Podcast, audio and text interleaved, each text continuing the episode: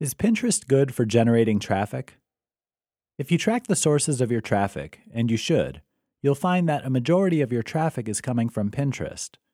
This is only true, of course, if you're sharing what you create on Pinterest. Other social media platforms will be included in this list, but unlike Pinterest, the traffic that you get from these is not likely to stick around.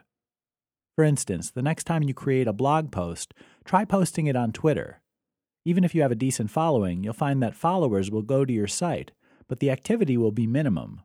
The bounce rate will be high, and the average time spent on the page will be on or close to zero. The same is true for Reddit.com. You'll get a fair number of hits from Reddit, but it won't amount to any engagement. This means that if you have a call to action on the page, it won't be activated. Facebook is a bit of a mixed bag, but people will go to your website and some will engage. But remember, you can use Facebook to capture emails and other call to actions, etc. This leaves Pinterest as a traffic generation machine. More people are looking to Pinterest as a search engine rather than a social channel.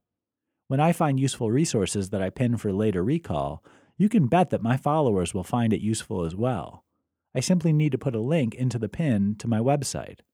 And these information seekers will find more information on the page. Which brings up an important point. Make sure you have valuable information on the page you're sending them to.